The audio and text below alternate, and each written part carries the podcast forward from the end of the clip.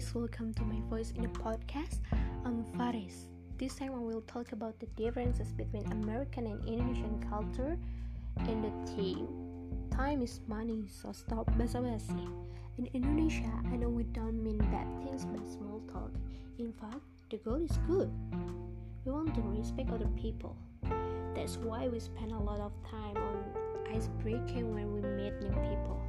Then take the time to deliver unpleasant news such as talking round and round so that the other person is not offended. Then spending a lot of time saying goodbye. Really try to pay attention.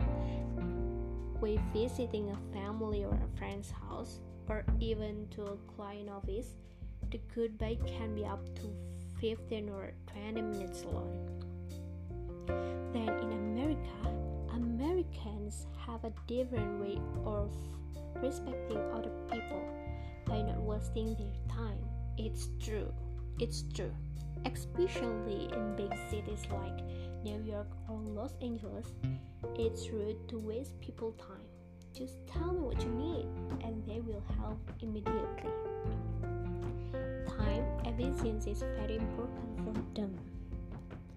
Then which one is better? It is not matter of Western culture being better than Eastern culture and and vice versa. Every culture and tradition comes from history, but there's nothing wrong with not only copying the way we dress and expressing ourselves. We also adopt good things from other parts of the world. The question is Are we ready?